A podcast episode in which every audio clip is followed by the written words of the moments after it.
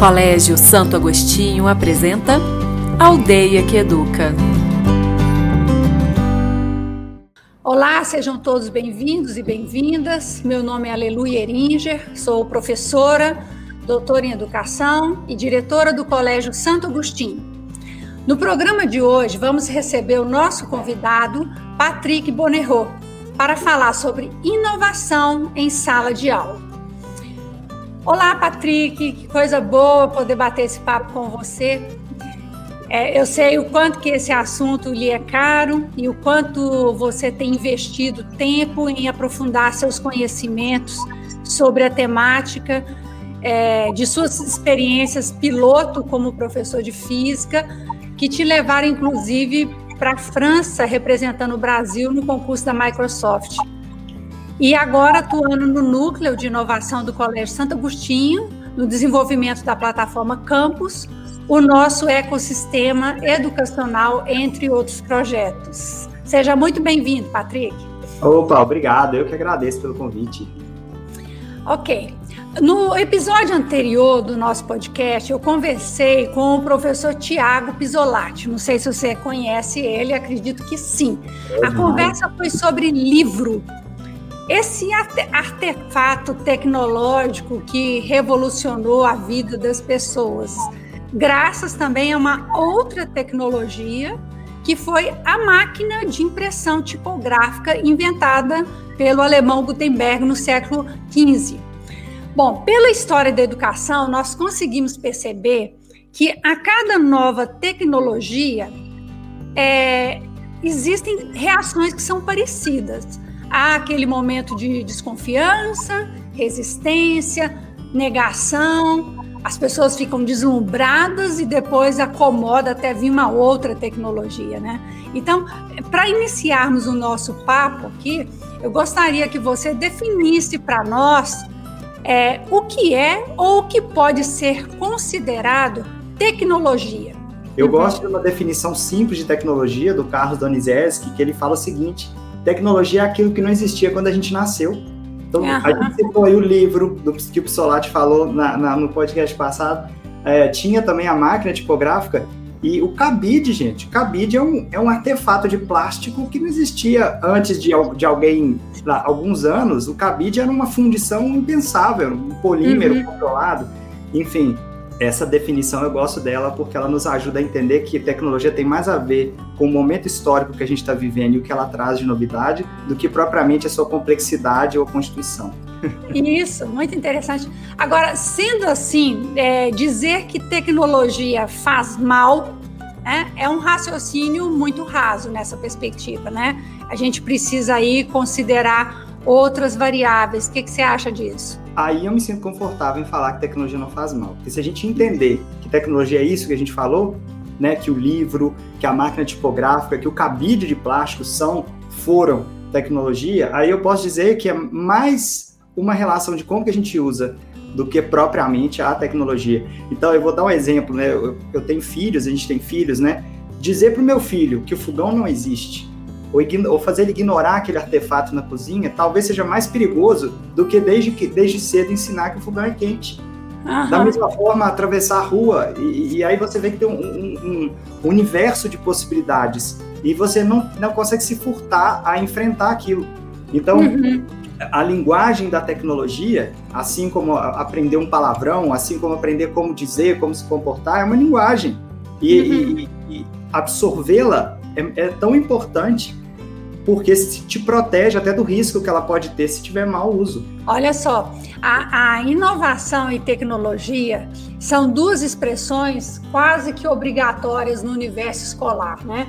É, contudo, eu percebo muitas apropriações indevidas é, desses termos e, e eles acabam virando resposta para todos os problemas. Mas também a gente tem muitas pessoas que torcem o nariz só de ouvir é, falar essas palavras, né? Como que você percebe esse, esse incômodo aí ou esse deslumbramento? Ô, oh, aleluia. Pois é, ó, quem vive sempre na margem aí, abrindo mato, enfrenta muito essa torcida de nariz, né? Eu posso dizer que eu vivi isso, a gente sabe o que, que acontece quando a gente Sim. tenta aí andar em terrenos novos. E aí eu vejo dois grandes motivos para as pessoas torcerem o nariz, sabe? Ah. O primeiro é que, inevitavelmente, aleluia, na hora que a gente vai fazer uma coisa muito nova, uhum. a gente mexe nas bases e é a zona de conforto. Eu sei que esse termo às vezes está um pouco esvaziado por excesso de uso, mas o que, que é o negócio? Você acorda de manhã, o dia já é longo. Se você uhum. tiver que fazer uma série de coisas inéditas naquele dia para conseguir cumpri-lo, pode ser que ele fique mais doído. E a inovação uhum. faz isso com a gente, porque ela desloca. Então, esse é um é primeiro. É né, não é? É o primeiro grande motivo é a fufada de, de, por essência, a inovação deslocar a gente. Agora, tem um outro motivo, que eu acho que ele é mais um fenômeno de reação à inovação, que é o exagero. Uhum. É, a uhum. gente chega num ponto, Aleluia, que, que a inovação vira a inovação pela inovação. Uhum. E aí a, fica uma coisa esvaziada, e isso me incomoda, uhum. é como se fosse assim, é uma lei sem causa. Você Sim. estabelece que tem que inovar, e às vezes o que está acontecendo, o corrente, funciona e está muito bem. Sabe? Sim. E aí, é, é, o que eu proponho nessa perspectiva do, de torcer o nariz, da, na perspectiva de cultura e comunidade, é que a uhum. gente limpe essa sensação de que inovação é uma coisa ruim, que ela, que ela rompe por romper, e que a gente comece a entender que, quer queiramos, quer não, a novidade virá. E ela virá, e eu não estou falando de tecnologia e computador, não. Eu estou falando das uhum. novas formas de amar. Olha o amor líquido aí chegando e, e, e, arrebentando as estruturas. O próprio amor romântico sendo questionado. Quantas coisas vão vindo aí e, e sendo rompidas? É, in, é inevitável. Olha como é que a gente está no radar aí de futuro. Se você pensar jogo, jogo de computador, que antes era o uhum. vilão dos estudos para as crianças, é um mercado de 3 bilhões de reais no Brasil. É. Nós estamos falando de crianças remuneradas para jogar. É, eu mesmo tenho um colega de trabalho que ele, nas horas vagas, o trabalho dele é agenciar hum. jogos de futebol pelo computador e recentemente ele recebeu uma proposta de milhares de reais para comprar um jogador. Veja, o menino que joga pelo computador é, é sendo querendo, querendo comprar o passe dele para jogar no computador para outro time. Quer dizer, uhum. olha esse mundo que está vindo aí, que é real, isso não é uhum. uma, ficção científica. Então tem uhum. muitas ondas de mudança importantes chegando aí. É, nós temos impressora de comida, não quero nem falar da revolução que isso vai causar, não é só na indústria alimentícia, não, na indústria do transporte. O que, que eu vou pedir? O que, que eu vou pedir iFood se eu posso imprimir comida em casa? Enfim, o que eu estou falando aqui é que inevitavelmente a tecnologia vai chegar. Então é melhor que a gente deixe de é. torcer o nariz e olhe da melhor forma, né? Você é o seguinte, da sua experiência como professor, é, como que você fez uso da tecnologia digital? Isso eu sei, porque eu sei que você fez coisas maravilhosas, né? Como que você fez isso a favor aí dos seus estudantes? Ah, pois é. Então, aí não dá para ignorar, como eu disse, né? Então, se não dá para ignorar na vida, eu não posso fazer isso na escola com as crianças e adolescentes que vão enfrentar justamente esse mundo com essas perspectivas que a gente mencionou. Então, acho que o primeiro ponto, Aleluia, foi, que foi muito legal, é um debate aí de décadas. É o tal do tempo escolar e da, o aprendizado por experiência.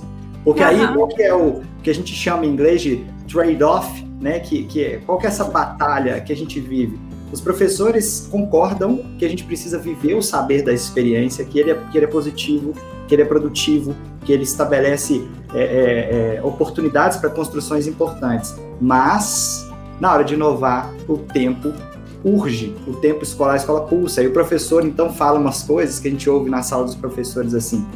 Ah, mas se eu for trabalhar esse conteúdo aí por habilidades e gerando uhum. experiências, aí eu não vou conseguir cumprir o conteúdo nunca. E aí a tecnologia pode ajudar demais, sabe, Aleluia? Pois é, eu brinco que é o professor lutador. Ele tem que vencer o conteúdo como se o conteúdo fosse um oponente, né? É o inimigo. E não é isso, na verdade, né? O conteúdo ele está presente na experiência. É tudo uma questão de estratégia. E o legal é que o ensino remoto apresenta oportunidades da gente usar outras estratégias. Com é, em março, né, em 2018, quando nós entramos aí na foi declarada aí a pandemia e a necessidade do ensino remoto, nós entramos em um extremo, né?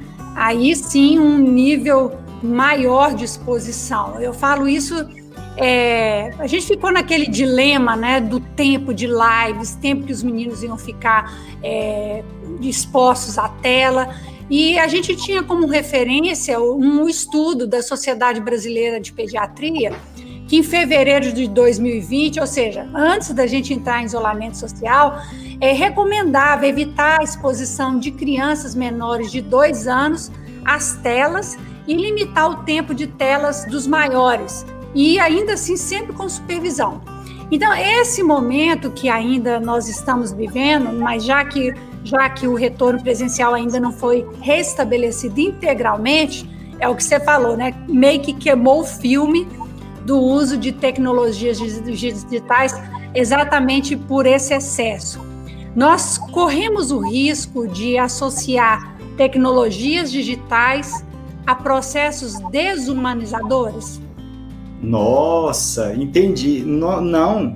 Olha, eu digo que não e digo que é o contrário, porque, veja bem, na, na pandemia isso foi ótimo nesse sentido, né? Apesar de tudo que a pandemia trouxe de ruim, para quem tem olhos de ver, a gente viu que ficou bem evidente que esses conteúdos que a gente precisou adaptar para o remoto uhum. nos deram a oportunidade de experienciar o seguinte, aleluia, ó, tem coisa que eu consigo entregar de maneira automatizada não significa que não seja humana. Sou eu, uhum. professor, produzindo aquele conteúdo, preparando aquela sequência dentro do contexto das vivências que eu tive com os estudantes. Porém, eu entendi a partir dessa experiência, porque já vai um ano e meio, então eu tive um, eu tive um período letivo inteiro que se deu remotamente. Vimos uhum. a eficácia em vários sentidos. O que a gente está percebendo é o seguinte: primeiro, que eu acho bonita a capacidade da escola de se reinventar, mesmo uhum. depois do que se diz da escola ser um elemento conservador em termos da cultura, eu acho muito bonito. Mas depois é que tem sim como humanizar a educação na medida em que aquilo que sempre foi automático deixa de ficar na mão da, do professor na relação. Eu vou dar um exemplo. Antes de ter computador, eu tinha o diário de classe. Sim. Será que a, a chamada pela manhã não é um processo automático, embora não tenha computador envolvido? Professor está uhum. sentado, as crianças estão lá, ele, fulano, presente, fulano, presente. Às vezes a gente demoniza o computador no processo de automatizar fluxos, mas na verdade sempre existiu isso. O que a tecnologia traz, ela tira da experiência aquilo que deveria ser automatizado e deixa o professor disponível para cuidar da relação. Quer ver um exemplo meu da, do dia a dia? Eu chegava com a minha aula toda pronta digital antes da pandemia. E eu chegava para o meu estudante e falava: preocupe-se em viver essa experiência aqui, que eu te prometo, quando chegar em casa, vai estar tudo lá. O que, que a pandemia fez? Colocou todo mundo colocando no ar aquilo que era essencial saber, ou seja, do dar a saber, e deixou para as lives o que era fruto da experiência, o que ficou mais interessante, porque o professor consegue estar com os alunos, ainda que de maneira remota, 100% focado na experiência de estar com eles, qualquer que seja aquilo que seja proposto. Por quê? Porque ele sabe que quando desligar a câmera, tudo que ele disse já está registrado, todas as coisas que ele citou são acessíveis e a internet está aí para garantir que não falte nada. Então, olha que bacana como é mesmo verdade. conseguimos humanizar com a tecnologia. E aí, eu respondendo a sua pergunta, Aleluia, não, não acho que desumaniza. Pelo contrário, para quem sabe fazer bom uso, com, com usado de maneira sábia, né, a gente consegue é, fazer o melhor possível, inclusive do que já temos hoje. Patrick, muito obrigada pelo seu tempo, entusiasmo de sempre, né? E ah, pela partilha do seu conhecimento. Eu fico muito feliz em saber que, que nós temos em nosso time alguém aí tão comprometido com a experiência dos estudantes e dos professores. Um grande abraço para você, Patrick. Um abraço, Aleluia. Obrigado pelo convite. Foi um prazer. Tchau, tchau. Obrigada pela sua companhia. Não perca nenhum episódio do Aldeia que Educa. Siga o perfil do Colégio Santo Agostinho aqui no Spotify e nas redes sociais.